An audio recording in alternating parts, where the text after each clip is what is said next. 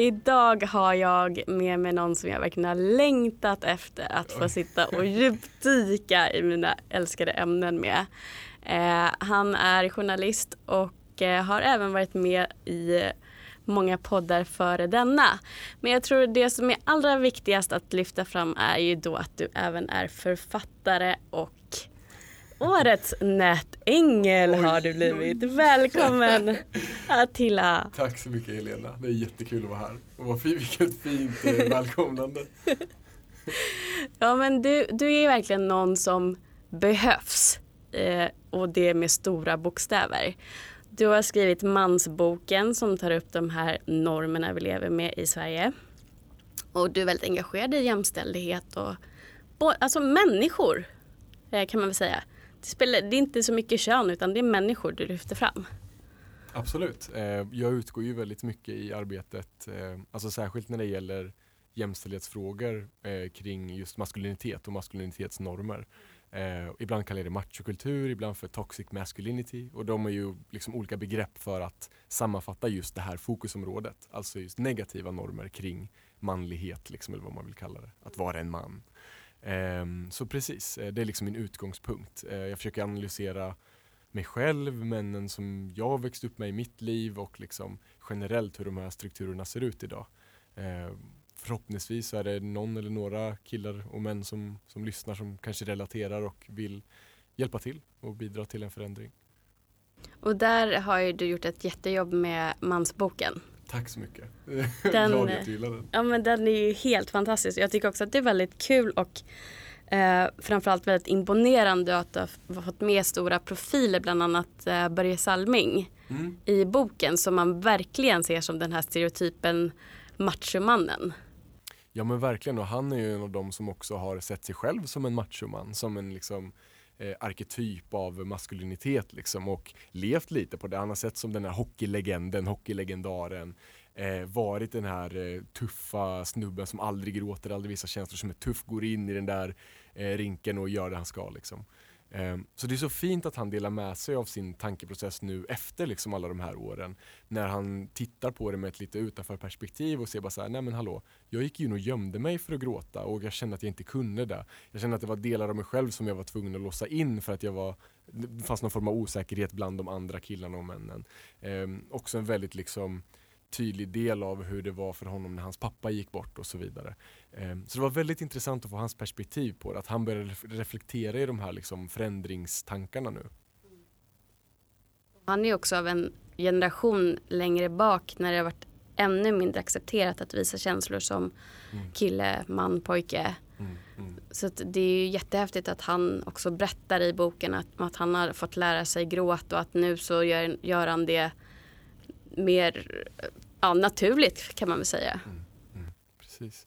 Och det är ju liksom, det, är det som också är eh, en av mina tankar med boken. Det var viktigt för mig att få med olika män, olika typer av män, män i olika åldrar, olika bakgrund, eh, liksom sammanhang som man verkar i. Just för att det, det blir väldigt tydligt när jag är ute och föreläser i högstadieskolor nu till exempel att de här normerna i högsta grad lever idag också. Och vi har kommit väldigt långt sedan Börje Salming växte upp. Eh, också väldigt långt sedan jag växte upp och det är inte så länge sedan. Eh, men eh, det går långsamt och än idag så hör jag unga killar berätta för mig, de skriver till mig, hör av sig, skickar mail och berättar om just de här sakerna. Att de blir kallade för eh, var inte en fitta som att det skulle vara något negativt. Var inte bög som att det skulle vara något negativt. Eh, allt som är icke-manligt inom stora citattecken ses som svaghet, sårbarhet eh, att man är dålig på något sätt. Liksom. Det, det, är väldigt tydligt att de här normerna är superstarka även idag. Mm. Där har jag suttit och verkligen funderat på när ska man börja gå in för jag har ju någon slags drömbild att man ska börja ta in din bok i skolorna i Sverige. Oh, gud, I lågstadiet. när, redan när man börjar. Jag har någon teori om att ju tidigare man börjar desto större förändring kan man skapa.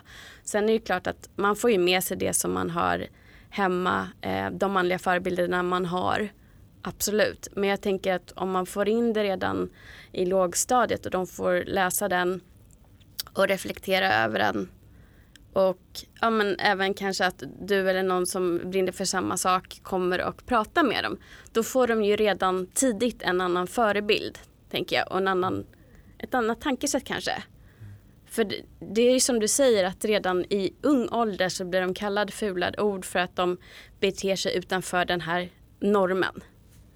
Mm. Eh, och det känns ju helt galet att vi inte har nått längre än så mm. 2020. Absolut, nej, jag håller med dig helt. Och det är ju precis som du säger, det syns Eh, alltså de här normerna skapas väldigt, väldigt tidigt. Alltså jag, för mig är det väldigt tydligt, jag jobbar och har jobbat väldigt mycket i förskolan, såväl med liksom tonåringar på olika sätt som ledare och som liksom barnskötare i, i skolan. Eh, och jag märker redan där att barn tar med sig saker hemifrån. Man, redan i förskolan så har, har ju de flesta ungarna fostrats in i ett binärt system där det bara finns pojkar och flickor. Det finns ingenting annat menar man. Eh, och att de här pojkarna och flickorna har väldigt tydliga olika förväntningar på sig själva. Och Det kan handla om så små triviala saker i, i någons ögon som så här, killar ska ha vissa kläder, tjejer ska ha andra. Eh, killar ska leka med vissa leksaker, tjejer med andra. Eh, killar ska vara och bete sig på ett sätt, tjejer på ett annat. Eh, det, det snappar ju barn upp redan i den åldern. Och Det är någonting som utvecklas sen i lågstadiet där man får fler förväntningar. Då blir det tydligare att okej, okay, men jag, jag är ju pojke, jag har gjort de här sakerna innan, då måste jag fortsätta hoppa på de här sakerna. Som till exempel börja skita i skolan för att plugga tjejigt liksom, eh, enligt de här normerna. Eh, mellanstadiet går man ett steg vidare, då börjar man liksom applicera någon form av sexism och homofobi för att hävda sin då maskulinitet som man håller på att bygga upp. Högstadiet blir nästan kulmen på det här, att man börjar eh, lättare ge uttryck för våld och sexism på ett grövre sätt eh, i de här liksom, förväntningsbanorna om maskulinitet. Eh, det blir tydligare och tydligare att vi börjar tidigt och det här har ett, liksom, ett mönster ju längre vi, eller ju mer vi växer upp. Mm. Utifrån din erfarenhet också att du ändå har vuxit upp eh, med de här normerna som kille. Var tror du att man ska börja någonstans för att för, liksom förändra? Jag tycker att vi ska börja redan i förskoleåldern. Eh, innan, alltså det, det, redan från början bör man applicera både som förälder och som lärare eller i vilket sammanhang man nu är där man är nära barn eh, applicera ett liksom, genuspedagogiskt perspektiv. En analys som kräver att man kan rucka på sina egna fördomar om att ja, men det kanske finns någonting mer där ute än bara den cisbinära pojken och cisbinära tjejen. Eh, och inse att så här, vi ska inte tvinga in några i några roller. Det är liksom en vanlig eh, fördom kring just genuspedagogik. Oj, nu slog jag till mig. vanlig fördom kring just genuspedagogik är ju så här, ja, men ni vill tvinga killar att leka med Barbies och ni vill tvinga tjejer att spela fotboll. Och det är så här, nej det är ju verkligen inte så. Just nu handlar det om att många killar upplever att de tvingas att leka med actionman och många tjejer upplever att det finns inget annat alternativ för dem än att vara omhändertagande, leka med dockor och så vidare och så vidare. De här klassiska stereotyperna.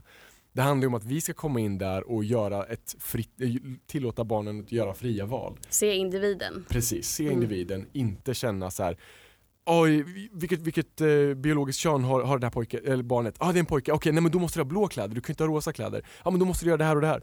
Men slappna av lite. Mm. alltså. Kan jag inte bara säga, vilken färg tycker du om? Ja ah, fine, då tar vi den. Precis. Om den här pojken växer upp och säger, ja men jag älskar blå kläder, fine kör på blåa mm. kläder. Om man vill ha regnbåge, kör på regnbåge. Det är det som är ah. liksom hela principen. Att vi ska inte tvinga in varandra i de här stereotypa rollerna. Slutar vi bara göra det så löser det sig självt. Det är inget barn som kommer bli förvirrad kring hela sin existens för att den får ha regnbågskläder när den är tre år. Liksom. Alltså, det blir nästan lite löjligt.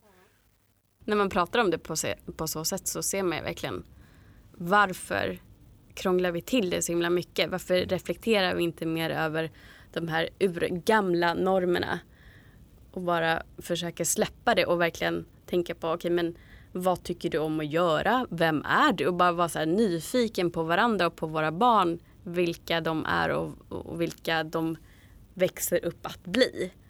Um, det, det, märker man ju också. Jag håller på med kampsport till exempel. Mm. Oh, och vi är inte alls så himla många egentligen på klubben som är tjejer. Mm. Uh, men samtidigt så tycker jag också att det börjar ändå kännas mer och mer. Jag upplever inte heller, jag tränar på ett ställe som heter Kampsportstadion mm. eh, i Stockholms stadion. Och där har jag aldrig känt mig annorlunda för att jag är tjej. Jag kan tänka mig att det är kanske mindre klubbar ut och runt omkring i landet som har en annan syn på det. Men det visar ju faktiskt att det går att skapa ett klimat där vi alla bara ses som människor som delar ett gemensamt intresse. Mm det finns vilja, det finns möjligheter. Det går att göra så här på fler plan. Det där var bara ett exempel. Um, Som, så att jag tänker så här att ju fler vi är som ändå stannar upp och reflekterar över det här och sprider det budskapet desto fler kanske kan ja, börja se det så och föra över det till de barnen man har i sin närhet. Det behöver inte vara så att man skaffar egna barn för att föra det vidare, tänker jag heller. Mm. Ja, precis. Men det är där, jag, jag kommer också från kampsporten, det var därför jag hajade till när du sa eh, Växte upp som tonåring och jobb, liksom, tränade mycket kampsport. Eh, och det, det är två aspekter av det. Dels så var det för att jag ville få den här stereotypa manskroppen eh, och respekt inom citattecken. Jag var verkligen inne i den här banan, att jag kände att jag var trött på att bli mobbad och hånad. Eh, för jag blev det väldigt mycket. Och då tänkte jag så här, ah, men om jag blir stark då kommer de låta mig vara. Om jag börjar träna kampsport då kommer de sluta håna mig och om bla bla bla. Du vet, så här, förväntningar, förväntningar, förväntningar. Jag tänkte att det skulle vara lösningen, det hjälpte ingenting. Men det var ju också en väldigt tydlig machokultur i just kampsporten. Och det syns idag också. Liksom. Eh, tyvärr måste man väl ändå säga så krävs det aktivt arbete och kunskapssökande hos folk som driver sådana här klubbar där det är väldigt rotat. Samma med hockeyn, samma med fotbollen. Olika stora mansdominerade traditionellt sporter är ju väldigt viktigt att börja jobba med sådana här frågor. Eh, det är superviktigt för just inkludering, för att alla ska känna sig välkomna och trygga och att det inte ska vara en man's world även mm. där. Liksom. Mm. Det finns det gott och väl så det räcker. Jag tror också, det här kanske är lite ett sidospår men jag tänker bara rent generellt när det gäller med sport överhuvudtaget. Eh, när jag växte upp så provade jag på en massa olika sporter eh, och tröttnade ofta just för att det kom sån press att man ska börja tävla eh, eller på något sätt vara alldeles för allvarlig. Jag, menar, jag ville dansa för att jag tycker att det är kul att röra på mig och uttrycka mig till musik. Inte för att jag ville stå framför domare som satte poäng på hur jag dansar. Som ett exempel. Och där tänker jag också att det, det är ju ändå ett samhällsproblem att vi rör på oss för lite. Ja, men vi får inte hitta glädjen i att röra oss för att det kommer press. Och likadant med fotboll och hockey och allting. Att det så tidigt kommer en helt annan förväntan på en. Mm, mm. Att om, om vi kan få behålla det här lekfulla så långt det bara går för de som vill. Sen får man väl dela upp det då. Att de som tycker att det är kul att tävla och vill göra det får också möjligheten att göra det. Mm. För alla är olika och det är helt underbart. Um, men det var bara ett litet sidospår som man kommer att tänka på att där skulle vi också kunna lösa en sån grej. Mm. Absolut. Det drömmer jag på. Men. Nej, men jag håller med dig helt. Jag har tänkt på det där jättemycket. Jag tävlade några få gånger i taekwondo när jag var ung, alltså väldigt ung tonåring. Och hatade det. jag, jag tänkte att jag skulle tycka att det var jättekul och jag peppade mig själv och på ett sätt så tyckte jag nog kanske så att det var spännande. Men så fort jag var där eller var på väg dit, eh, det är faktiskt en av, de, en av mina tidigaste minnen av att jag har ångest utan att jag hade någon aning om vad ångest var vid den tiden. Eh, men känslorna är väldigt tydliga vad det var jag kände då och det var verkligen stark ångest. Jag fick panik och gick in på toan och spydde och ville liksom så låsa in mig där till slut så fick jag gå till min mamma och bara så här, förlåt, eh, vi har åkt hela vägen till Örebro eller vad det var, men jag vill hem, jag, jag vill inte det här. Och mitt team blev besviket, mamma blev besviken. Det var så här, eh, det var väldigt tydligt typ att jag kände mig super otillräcklig för att jag inte ville göra det där. Jag kände bara så här, när vi var där att nej, det, det känns faktiskt inte kul. Jag vill inte gå upp där. Liksom så. så jag tänker med just det där tävlingsgrejen kan sabba för ganska många.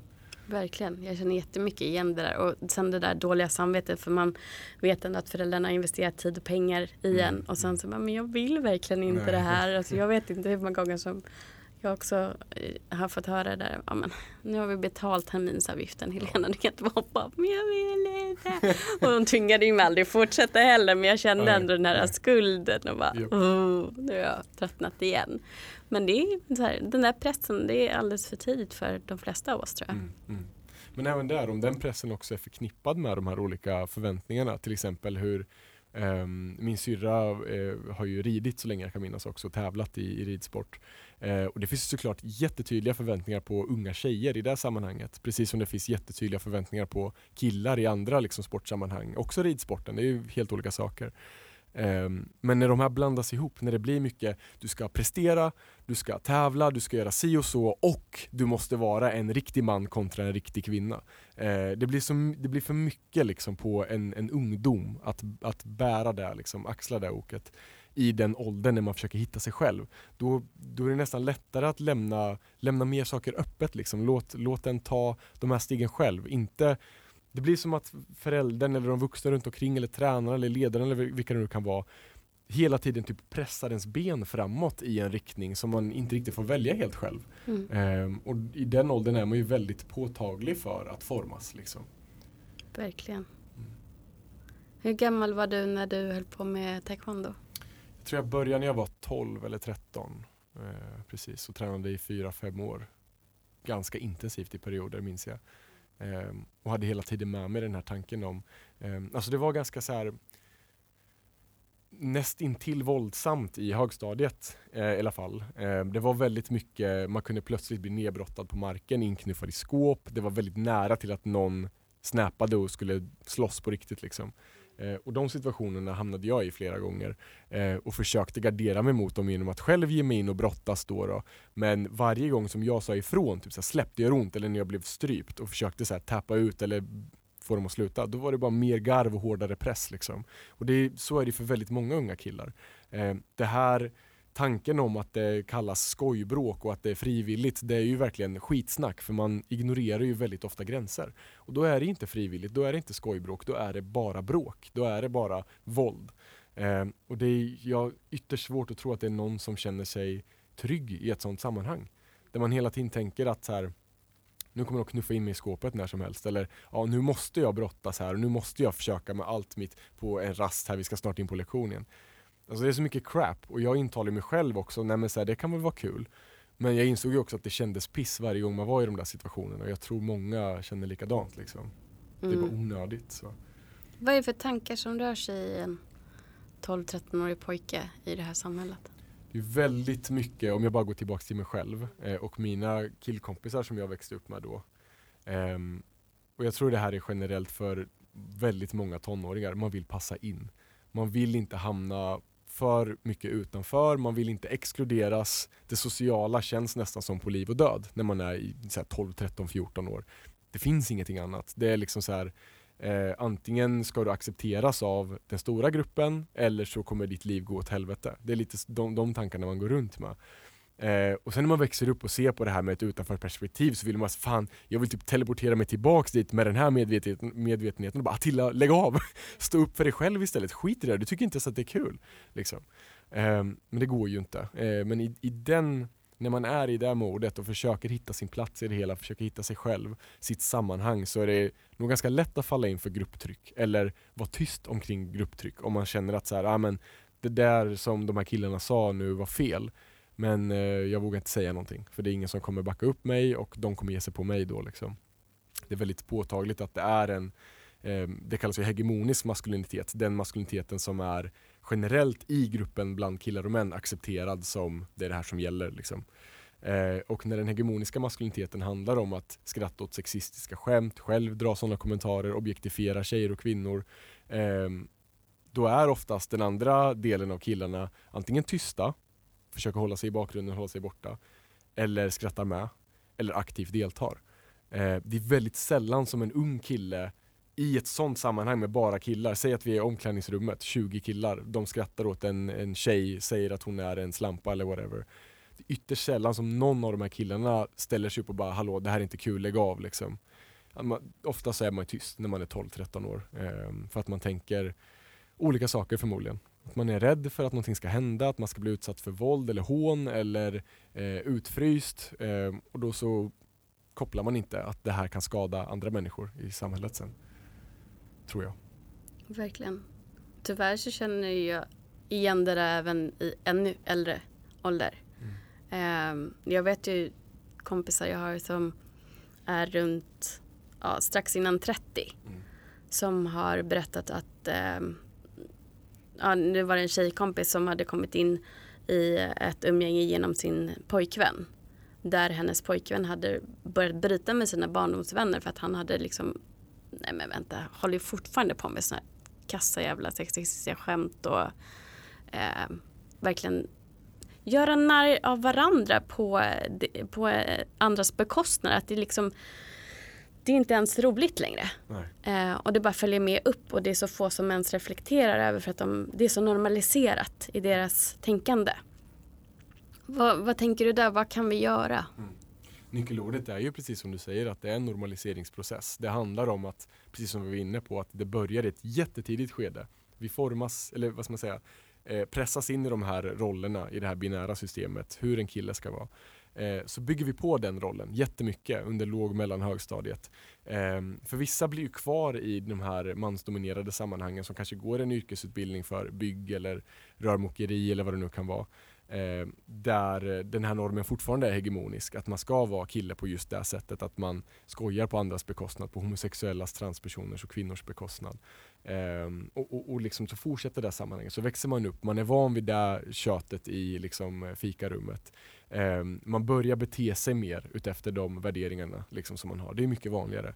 Eh, min brorsa jobbar inom byggbranschen och berättar sjuka stories hela tiden och berättar att så här, jag behöver stå upp för rimliga saker varenda dag för att det är, liksom, det, är det här konstanta skitsnacket om andra människor.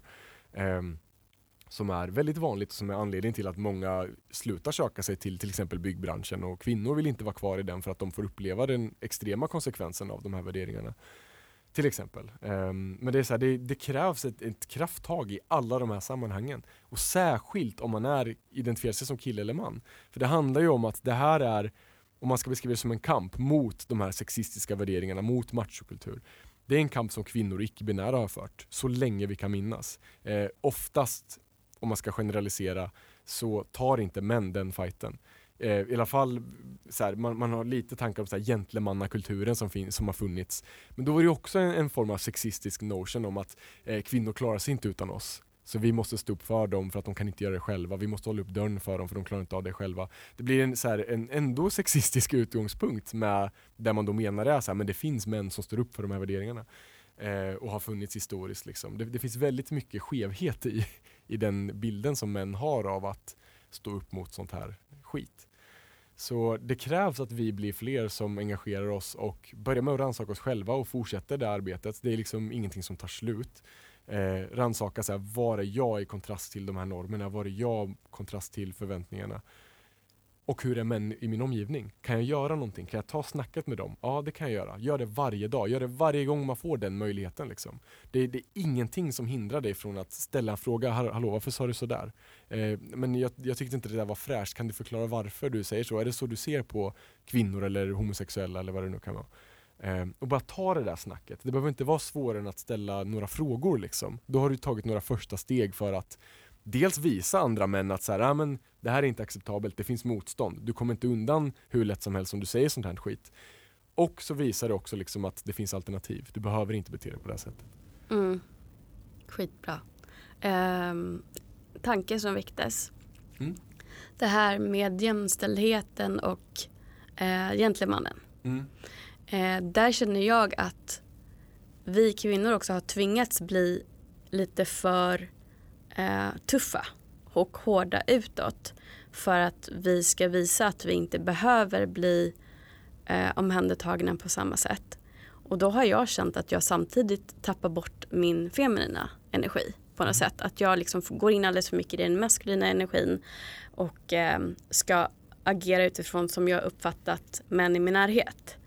Eh, för det blir, vi är ju ändå olika och där tappar vi lite bort det här att absolut, vi klarar oss själva. Vi behöver ingen som försörjer oss längre. Vi behöver inte gifta oss för att klara oss eller ha någonstans att bo eller vad som helst. Men vi är fortfarande olika och där känner jag också lite grann att de här olikheterna som egentligen ska komplettera varandra suddas ut. Um, att det tappas också bort, att det blir så att vi ska försöka agera så likt männen som möjligt och tappa bort kvinnan för att vi ska bli sedda överhuvudtaget. Och det tycker jag är, någonting att verkligen reflektera över också.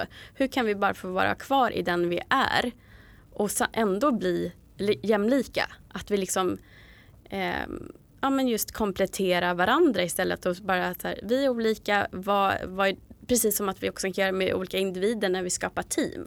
Vilka är dina styrkor, vilka är dina svagheter? Var kan vi liksom tillsammans göra ett starkare team? Mm. Um, för att vi kommer ju aldrig bli exakt likadana för att vi skapade olika. Liksom. Och det handlar ju, nu menar jag också de som identifierar sig, alla som identifierar sig som kvinnor, att det är den feminina energin och alla som identifierar sig som män är den maskulina. Mm. Um, så att där tycker jag också att det har gått fel på det sättet. Att vi tar oss ifrån det som ändå är det fina och vackra i det feminina samtidigt som att män tar sig ifrån det som de behöver ta till sig av det feminina. Att det blir bara så här jätteskevt överallt. Mm. Vilka, bara så att jag förstår, mm. vilka är de här specifika feminina egenskaperna som du upplever att man behöver ge upp? Um, nej men det till exempel um, generellt om man pratar om det maskulina och feminina energierna så kan det ju vara att um, den feminina kan vara att vi ger på ett sätt som kan vara stöttande samtidigt som att vi gärna känner trygghet från det maskulina. Att man liksom stöttar varandra fast med olika typer av stöttning. Eh, och där kan det misstolkas att vi vill bli omhändertagna och det vill vi bli. Eh, men det handlar inte om en finansiell trygghet utan en känslomässig trygghet. Mm. För, alltså, ja, jag förstår verkligen vad du menar. Jag skulle argumentera att just den, vad ska man säga, den, eh, det behovet eh, ser jag som lite mer som grundläggande mänskligt. Att man vill bli eh, man vill bli, liksom, som du säger, alltså emotionellt bekräftad, känna emotionell trygghet. Eh, där skulle väl jag snarare argumentera för att det är en mänsklig, ett mänskligt behov och en mänsklig önskan oavsett hur man identifierar sig. Eh, för jag vet att det är ju enormt vanligt hos killar och män att man har det behovet och också enormt vanligt att man inte uttalar det. För att det ses som just någonting feminint. Det har tolkats som, precis på samma sätt som att, så här som vi var inne på förut, den här antipluggkulturen ses som det maskulina att göra, att plugga ses som någonting feminint. Det är ingenting som säger att eh, det är så om man ska värdera det liksom, det gynnar ju alla att plugga. Yeah. Stay in school kids. eh, det gynnar ju alla att plugga. Och av någon anledning så har plugg blivit förknippat med någonting feminint. Och för en man så blir det någonting negativt på grund av det. Men det är också någonting som är ständigt föränderligt. Alltså på samma sätt som för några hundra år sedan så var ju normen att män skulle bära klänning. Eh, för några hundratals år sedan så var det normen att män skulle gråta. Eh, att man fick lära sig det i, i, olika former av militära övningar, att man ska gråta, ta hand om varandra och bry sig om varandra. Eh, på samma sätt som för Eh, för några hundra år sedan så fanns det massa normer som vi idag skulle säga det där är feminint. Men då tyckte man att det var supermanligt. Så alla de här sakerna är ju aldrig statiska. De här normerna förändras ju över tid. Om vi tittar på antiken, liksom, hur det såg ut då. Det var ju mycket mer eh, fritt när det gäller eh, sexualitet, man värderade inte så mycket. Män kunde vara med män, kvinnor kunde vara med kvinnor. Man kunde liksom ta sig bort ifrån de här stämplarna. Och sen så kom vi in i the dark ages. mycket förändrades, plötsligt skulle det vara man och kvinna. Du vet, så mm. det, det, det, är så mycket som förändras historiskt. Det, man får ju oftast intrycket, och särskilt när man pratar om till exempel machokultur och det kontra med femininitet, att det här är statiskt, det är skrivet i sten för alltid. Det här ska alltid vara feminint, det här ska alltid vara maskulint. Men de ändras. och det, det, är liksom inte tillräckligt snabbt för att vi ska märka av det så tydligt. Liksom. Det kanske krävs några generationer innan saker och ting blir tydligt. Om några hundra man säga, om några hundra år så kanske det är supermanligt att gråta igen i generell kontext. Liksom. Men just det där behovet skulle jag ändå beskriva som väldigt mänskligt. Att vi vill bli bekräftade, vi, vill, vi törstar efter kärlek, både att, alltså så här, det binära, män och kvinnor. All, vi alla törstar efter kärlek och bekräftelse, att vi ska se, känna oss sedda och älskade och betryggade. Liksom. Så. Mm. Ja men absolut, jätteintressant också för jag har inte alls tänkt på det här med att det har varit andra normer längre bak i tiden. Nej. Superintressant, vad bra att du tog upp det. Men jag, jag brukar påminna mig själv om det ibland, för jag fastnar ju själv i de tankarna. Så här, nej men det är, så här, det är så här manligheten ser ut. Men nej, om hundra år kommer det se annorlunda ut och för hundra år sedan så såg det förmodligen väldigt annorlunda ut. Liksom. Så det är ju ständigt föränderligt. Liksom. Ja, Ja, tänk på det nu och stay in school. stay in school, det är det man ska ta ifrån Ja, för att där har vi de här historielektionerna som jag uppenbarligen inte lyssnade så mycket på. Men jag, jag, tror inte, jag tror inte man gick in på det. Jag visste inget sånt från skolan. Eh, det är sånt som jag har läst själv från liksom så historiker som har skrivit texter liksom och återberättat hur det har varit tidigare. Liksom så där. Det är jätteintressant. Ja, verkligen. Oh. Eh, jag tänker då det du sa att just med att gråta Eh, mansnormen nu, där har vi ju till exempel ja, men bara för att ta Victor Leksells eh, låt Svag som så mm. många känner igen sig i. Att mm. visa, du ska inte visa att du är svag, du ska inte visa eh, tårar och sånt där. Hur var det när du växte upp just med gråta och hur är det nu upplever du? Det var, när jag växte upp så var det väldigt påtagligt att det var de stereotypa normerna som, som gällde. Um, när vi, du och jag pratade lite innan vi började spela in och, och, just den, de tankarna som gick i mitt huvud när jag var ung, precis innan tonåren och under tonåren, var ju att det måste vara något fel på mig. Alltså jag, jag tänkte verkligen så här, dels att det måste vara något fel på mig, att jag kanske har någon medicinsk åkomma som gör så att jag är så känslig och gråtig. Eh, och du hör ju, det är liksom det är kaos i mitt ungdomshuvud. Ehm, eh, eller att jag jämfört med andra killar då som jag jämförde med, med eh, måste vara liksom högsensitiv. Eh, och den, den tanken har jag jobbat på länge liksom, i vuxen ålder också. eh, och landat i att jag, jag är inte, förmodligen inte högsensitiv utan det handlar om att det blir en väldigt tydlig kontrast när jag släpper på de bitarna av mig själv som många andra killar inte gör. Och jag gjorde ju inte det inför andra då heller. Jag låste alltid in mig eller gömde mig eller stannade hemma och låtsades att jag var sjuk liksom om jag var ledsen eller sorgsen eller sådär. Eller jag när någon ställde en rak fråga, varför är du ledsen? Ehm, det kändes ju väldigt instängt. Eh, och påtvingat den här rollen av att jag måste vara tuff, jag måste härda, jag får inte visa någon för det är inte så killar och män gör. Jag såg inga andra killar göra det, jag såg inga män göra det. Um, så det, det, blev också väldigt tydligt liksom att det här är någonting som jag absolut inte ska visa någon. Och då kände jag bara att det var mig det var fel på. Jag såg aldrig någon annan göra det och tänkte liksom att det är bara jag. Uh, och sen växte jag upp och bara såhär, that was bullshit. Ja, men ändå så. Ja, den normen lever i högsta grad kvar idag. Eh, sluta tjut, vad fan du ska väl inte gråta för det där eller du är väl ingen brud. Alltså den typen av skitsnack är ju väldigt återkommande för unga idag. Utifrån det jag får höra liksom, från unga killar och tjejer eh, som eh, återger den bilden. Liksom. Så det finns jättemycket jobb att göra fortfarande och det finns någon form av bild av att det där är bara Börje Salming-generationen. Det är bara de äldre som håller på med sånt där. Men machokulturen är superpåtaglig idag och det är liksom ingen åsiktsfråga. Det finns jättemycket undersökningar som stödjer det. Liksom. Det, är inte, det är inte jag som sitter och killgissar här utan det finns jättemycket forskning eh, som belägger just hur det ser ut idag eh, när det kommer till sådana normer. Mm. Kan inte du berätta om din amerikanska kompis tror jag va? Ja just det, för ja. boken. Åh gud, ja. du har verkligen gjort din research. Ja men jag har ju lyssnat på boken, jag tyckte det var skitbra. Tack. Det är min vän John du snackar om. Mm. Eh, det var en av första gångerna som jag vågade eller tilläts ha ett safe space med en annan kille. Eh, och vi hade hängt ganska mycket, jag tror det var halvvägs in i mitt utbytesår, ett halvår liksom. Eh, och vi hade gjort många saker. Jag skulle ändå beskriva honom som lite så här stereotyp på många sätt. Han tränade mycket, var ganska hård, eh, hård jargong, men inte över gränsen så. Eh, och vi skämtade, vi hade skitkul liksom. Eh, jag såg honom som en tuff kille, jag, jag visste att många respekterade honom i skolan. Eh, körde en asfet pickup truck som en riktig så här southern dude fast vi var i the north.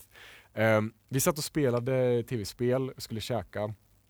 Uh, och sen fick jag, jag, jag, minns inte exakt vad det var, det var en blandning av hemlängtan och hjärtekross typ.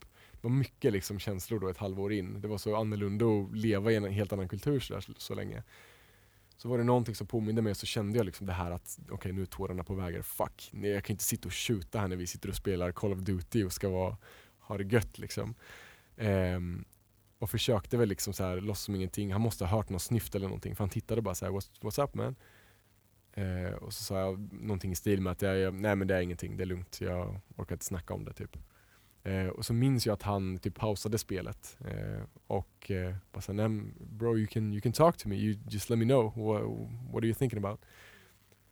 Ehm, och då, då sa jag någonting i stil med typ så här, no, it's just gonna make me cry, I don't wanna do that, just, let's just focus on this. Och då, då blev han nästan typ så här, eh, kränkt. Han bara så här, vad fan säger du liksom? Så här, Lägg av, det är helt okej. Okay. Gråt. Kom hit och krama mig, jag finns här för dig. Och jag bara så här, what the fuck?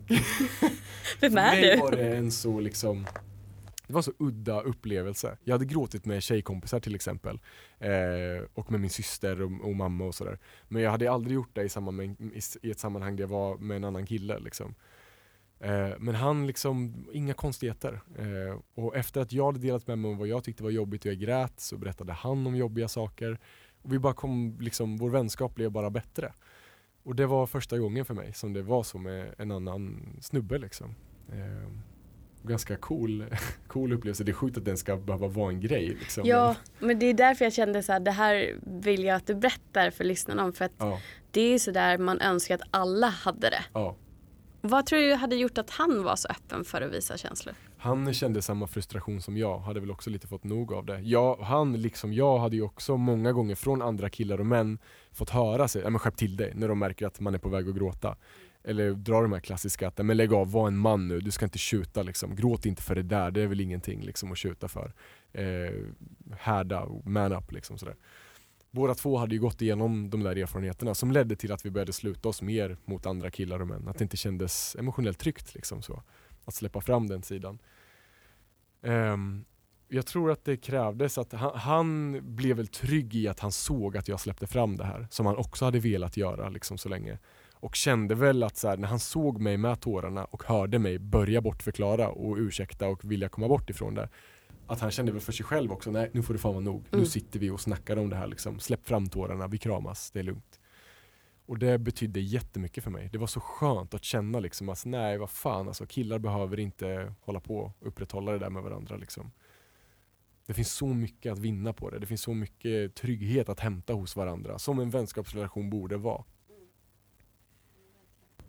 Tror du att eh, killar som har sett sina pappor prata om känslor och gråta har lättare också att göra det sen Mm. Jag tror det allra vanligaste anledningen till att unga killar och män inte visar känslor och gråter eller tar ansvar för olika former av känslor som sorg och besvikelse och ledsamhet på ett konstruktivt sätt är för att de aldrig har sett sina pappor göra det. Eh, I alla fall ett första steg, det är inte hela förklaringen men det är en delförklaring tror jag. Eh, och det finns också stöd för det i forskning. Liksom. Både emotionellt eller fysiskt frånvarande fäder har ganska stark liksom, påverkan på ungdomar eh, oavsett vilket, vilket kön man identifierar sig med. Ehm, så jag tror att det har väldigt stor inverkan. Eh, särskilt eftersom att oftast då i ett sånt hetero, eh, en, en sån hetero kärnfamilj eller vad man ska kalla det, eh, så blir ju oftast pappan den första manliga förebilden. Och den första man lär sig ifrån. Man suger åt sig som en svamp ifrån vad pappa gör. Jag ska göra som pappa liksom, på samma sätt som man suger åt sig för mamma, vad mamma gör. Ehm, så är man van vid ett sammanhang där en pappa är mer sluten, hård, gråter inte, eh, hämmar ens egen vilja att gråta och visa känslor, då är det nog ganska lätt att man fastnar hårdare liksom i den typen av strukturer. Så man sen också träffar andra killar och män när man växer upp. Mm.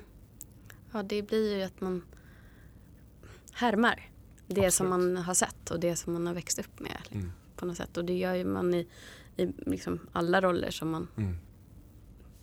Försöker göra i, vuxen ålder. Det är ju samma sak sen också när du går in i kärleksrelationer i ja, ung vuxen ålder så härmar du utan att ha någon insikt eller reflektion över vad det är du härmar. Mm. Utan det är det du har sett och då tror du att du ska göra så. Precis. Hur har det varit i, i kärleksrelationer med känsligheten?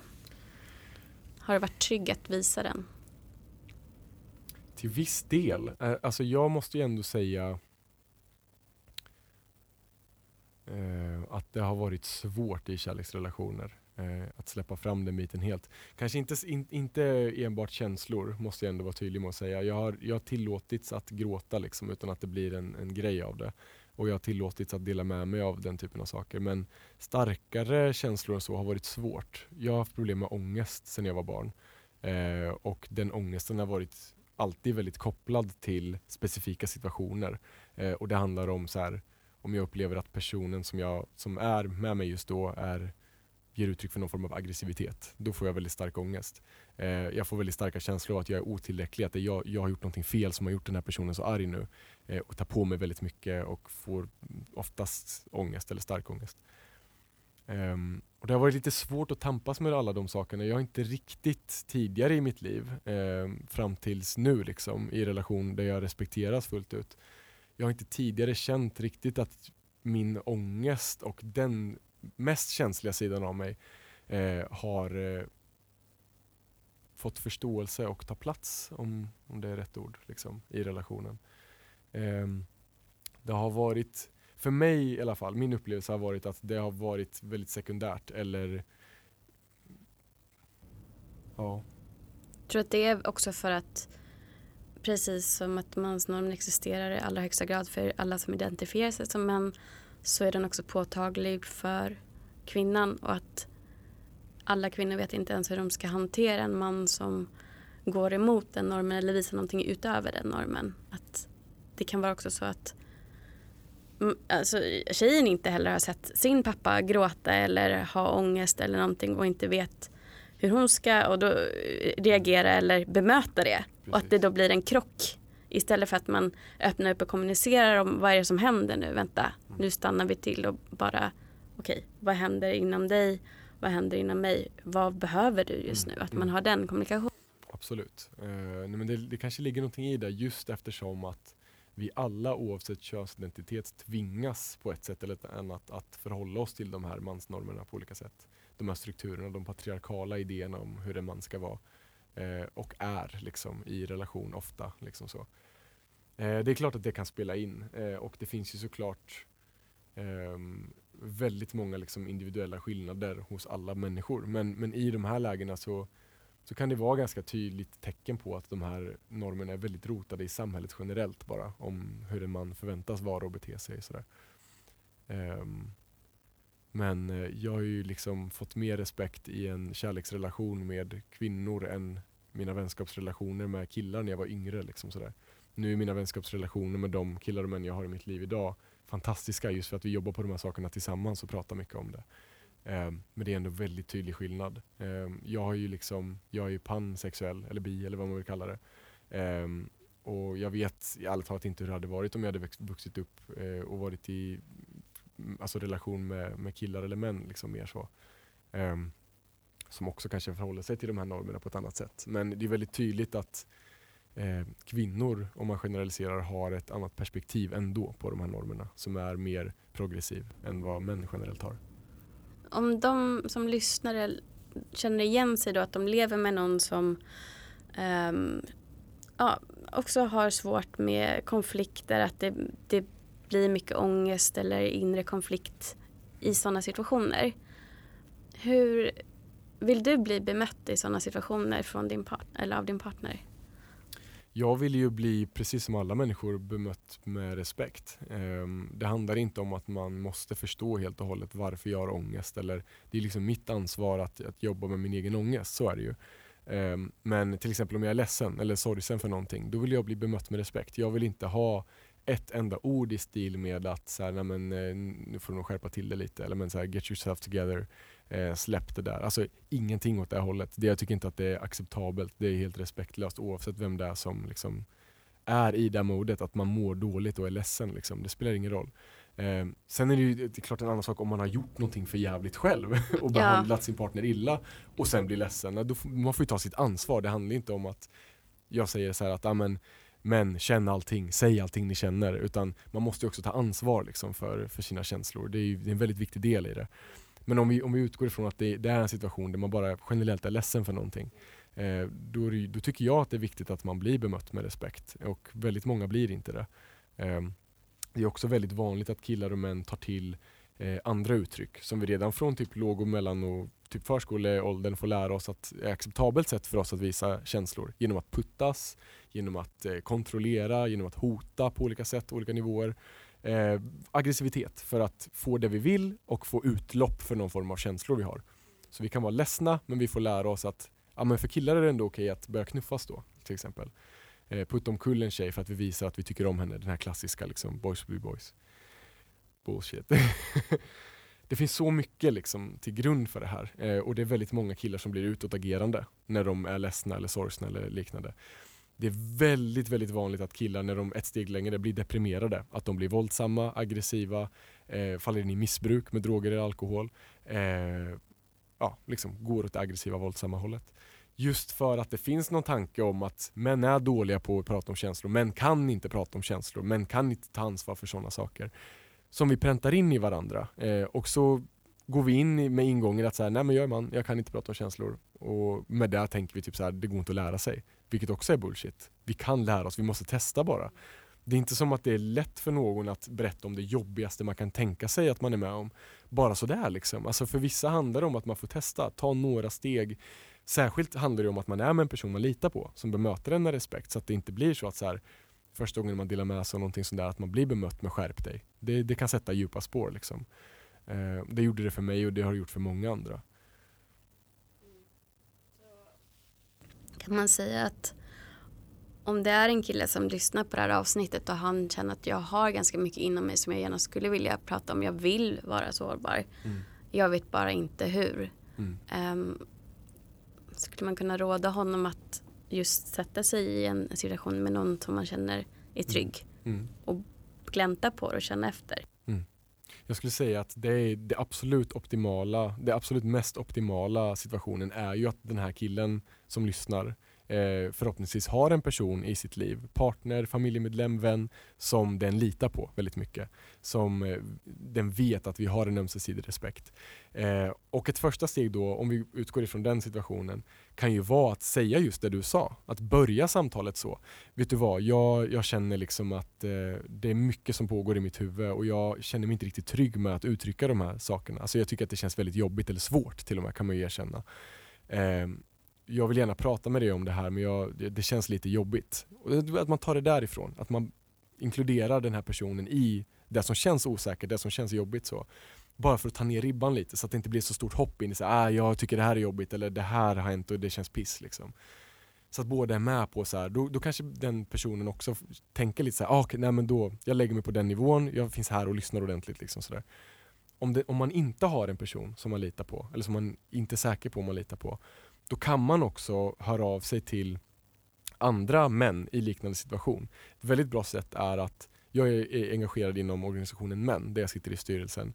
Eh, och vi eh, sätter ju massa killar och män i samtal i gruppsamtal eh, i, ett, i en metod som kallas lilla rummet. Där då killar sätter sig, man får en eller två eller tre minuter på sig att berätta saker. Sen går man till nästa person och så lyssnar alla, berättar, delar med sig. Det kan vara jättejobbiga saker, det kan vara vardagliga saker.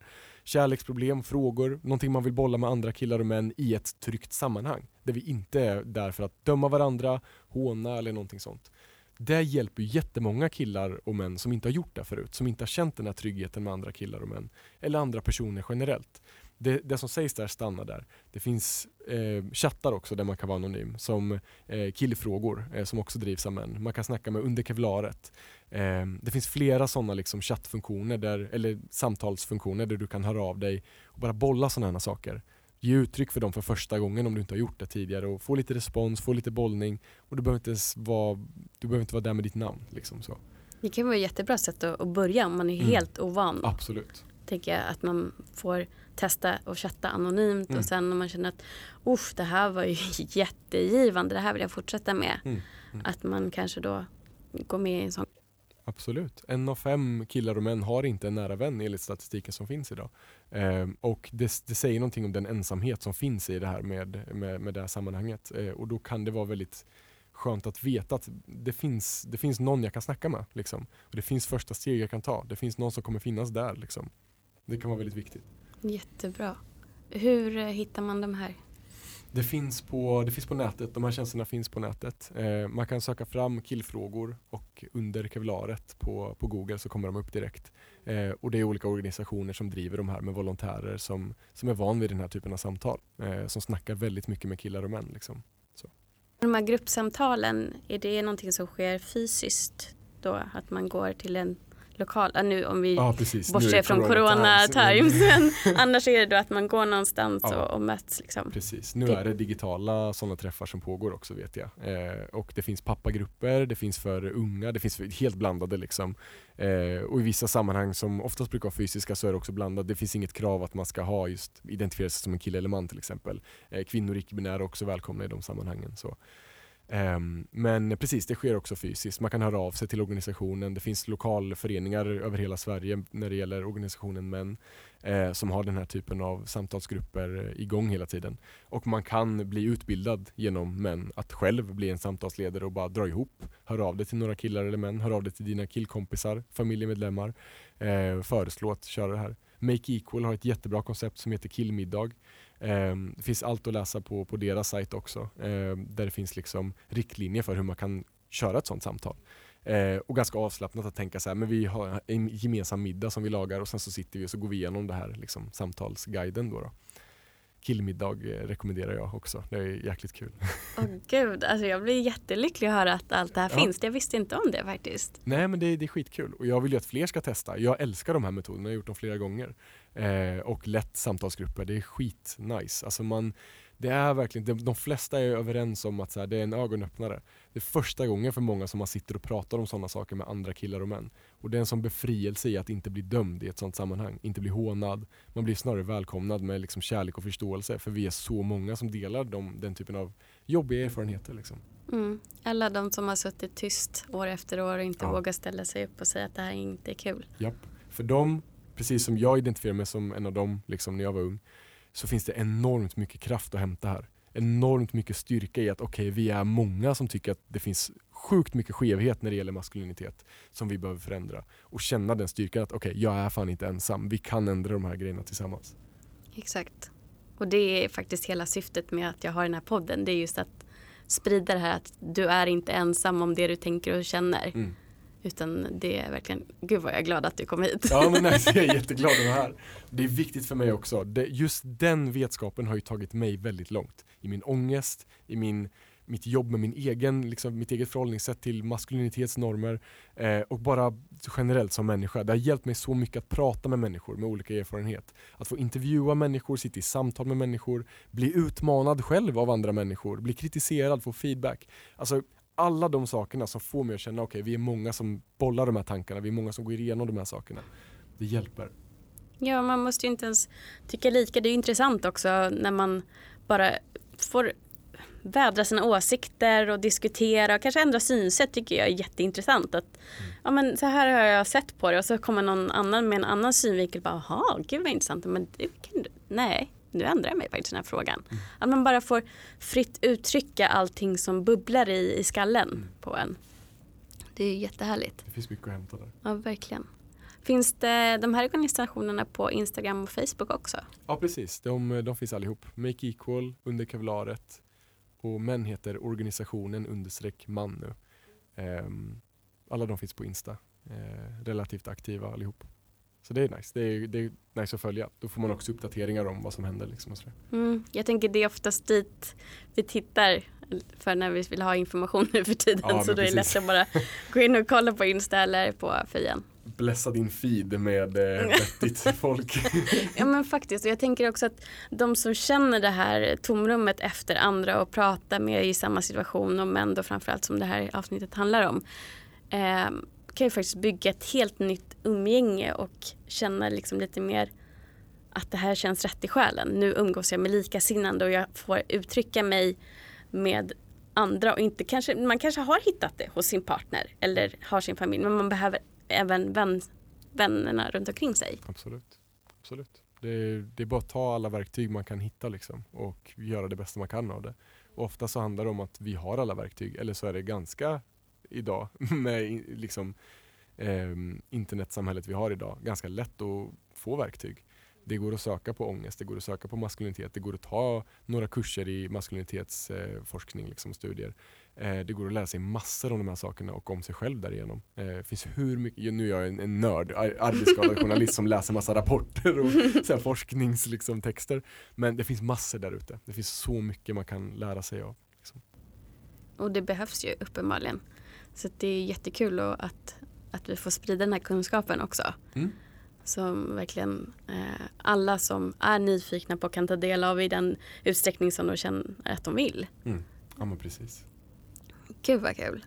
Um, om vi ska börja avrunda med vad du vill eh, sammanfatta i tre punkter. Mm. Vad skulle du säga är viktigast just att de män som får lyssna och de eh, partners till män som kanske upplever att de känner igen sig i din historia och de, här, att det, de kämpar med mansnormerna.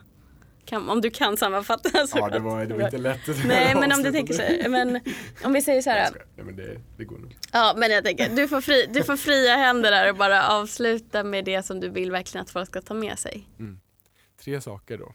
Eh, det viktigaste som jag tycker att man ska börja med om man identifierar sig som kille eller man är att ta del av så mycket information man kan om just toxic masculinity, om machokultur, om maskulinitetsnormer eh, hur det påverkar oss som individer, och hur det påverkar våra medmänniskor och hur det i utsträckningen vad det har för samhällskonsekvenser. Det finns jättemycket viktigt att hämta där och det handlar om kunskap om eh, våldsbrott. Gemensamma nämnare där är att det nästan alltid är en man som är förövare. Samma sak när det gäller sexualbrott. Eh, det finns ett samtal som vi behöver ha där omkring som inte ska börja med men inte alla män. Det handlar om att vi måste våga se på de sakerna och bara säga okej, okay, varför är det nästan alltid en man?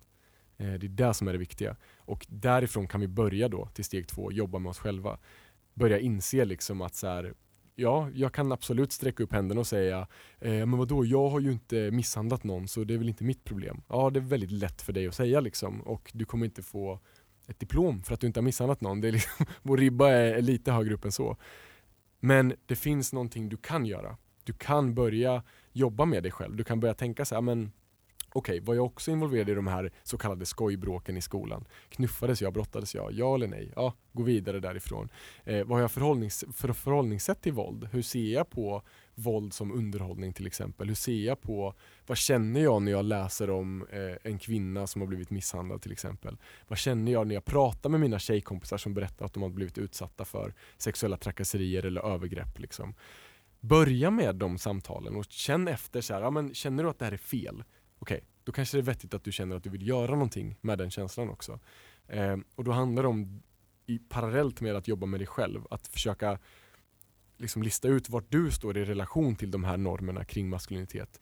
Också börja ifrågasätta de här normerna, börja utmana andra killar och män som beter sig på det här sättet, vilket är steg tre. Att ta det vidare. Du börjar med dig själv och sen tar du det vidare. Eh, och stopp, sätter stopp liksom. Eh, du börjar ifrågasätta, du börjar göra motstånd mot andra killar och män som går över verbala eller fysiska gränser. Eh, och börja ta snacket helt enkelt. Börja ta snacket med de som inte går över gränser också. Tycker, så här, snacka med en killkompis eller en manlig kollega på rasten eller vad som helst. Bara så här, men, vad tycker du om det här med eh, så här, killar och gråta? Eller vad tycker du om män som är våldsamma? Vad ty, så här, börja liksom sätta igång det här samtalet som ofta uteblir när det gäller killar. Hur ser du på samtycke? Vad tänker du om samtyckeslagen? Eh, vad tror du krävs för att killar ska fatta grejen? Liksom? Eh, se till så att det blir ett vanligare samtal killar emellan och inte bara någonting som är från kvinnor och icke-binära som det har sett ut så länge. Vi behöver ta ansvar, vi behöver ta ett gemensamt ansvar. Jättebra. Och verkligen eh, ett tillägg med det här med att inte alla män. Nej, men precis som du säger, man, man, kan ändå ta ett ansvar. Nej, inte du. Jättebra, då kan du hjälpa mig i kampen Precis. mot det. Exakt. det, Exakt. Det, det räcker inte med att bara slänga upp händerna i luften och avsäga sig allt, allt medmänskligt medborgerligt ansvar. Det handlar om att vi alla vill leva i ett bra samhälle. Liksom. Och då krävs det att vi hjälps åt. Det är det som är hela grunden. Det är ett gemensamt ansvar. Inte en gemensam skuld om man inte har bevittnat ett brott och sen inte anmält det. Nej, då, då handlar det om ett gemensamt ansvar. Liksom. Mm. Och det är inte så heller att, jag tror att talar för alla, de flesta kvinnor i alla fall, att vi ser alla män som eh, förövare utan vi ser att det är en liten del men också att det är alldeles för stor del som håller tyst. Att det är mer så. Och eh, jag är ju väldigt mycket förespråkare för att vi ska börja se varandra som människor och inte i första hand i, i kön. Mm. Eh, utan vi ska liksom driva den här kampen tillsammans. Mm. Att människan ska må bättre. Mm. Mm. Oavsett vilket kön du identifierar dig med eller inte. Det är jättebra. Och hela min, hela min önskan är ju att vi ska komma ifrån det här så mycket som möjligt med just, särskilt när det gäller män och maskulinitet. Att vi ser det som någonting så viktigt för oss. Eh, för många killar och män så handlar det inte om att man kan separera sig från den här könsidentiteten som manlighet är. Utan det är så tätt liksom sammanflätat. Många argumenterar till och med med att det handlar bara om biologi. Vilket är också liksom, det är en för, för grov förenkling av det är så här, okej, okay, du tror att du inte kan kontrollera ett skit liksom. Att män är djur som inte kan kontrollera sig själva. Det är, det är så bisarrt liksom. Mm. Vi har ett ansvar i alla de här sakerna. Vi kan prata väldigt mycket om normer och machokultur och manlighet. Men i, i slutändan så har, alltså det är ingenting som fråntar dig ditt ansvar att agera. Du, du har fortfarande ansvar för dina handlingar. Liksom. Det spelar ingen roll, du kan inte ursäkta det med machokultur. Men det kan, det kan visserligen förklara saker i samhället, men det är ingen ursäkt. Det är aldrig en ursäkt. Liksom. Du kan ändå stanna upp och titta inåt på vem du är och vem du vill vara. Ja. Oavsett, det kan vi alla. Absolut. Mm. Superbra. Tack så jätte, jättemycket för att du har varit här idag. Tack Helena för att jag fick vara här. Det var jättefint. Ja, det var ett jättefint samtal. Jag hoppas verkligen att alla tar med sig och lyssnar på de orden som du har delat med oss idag. För det är väldigt, väldigt viktigt.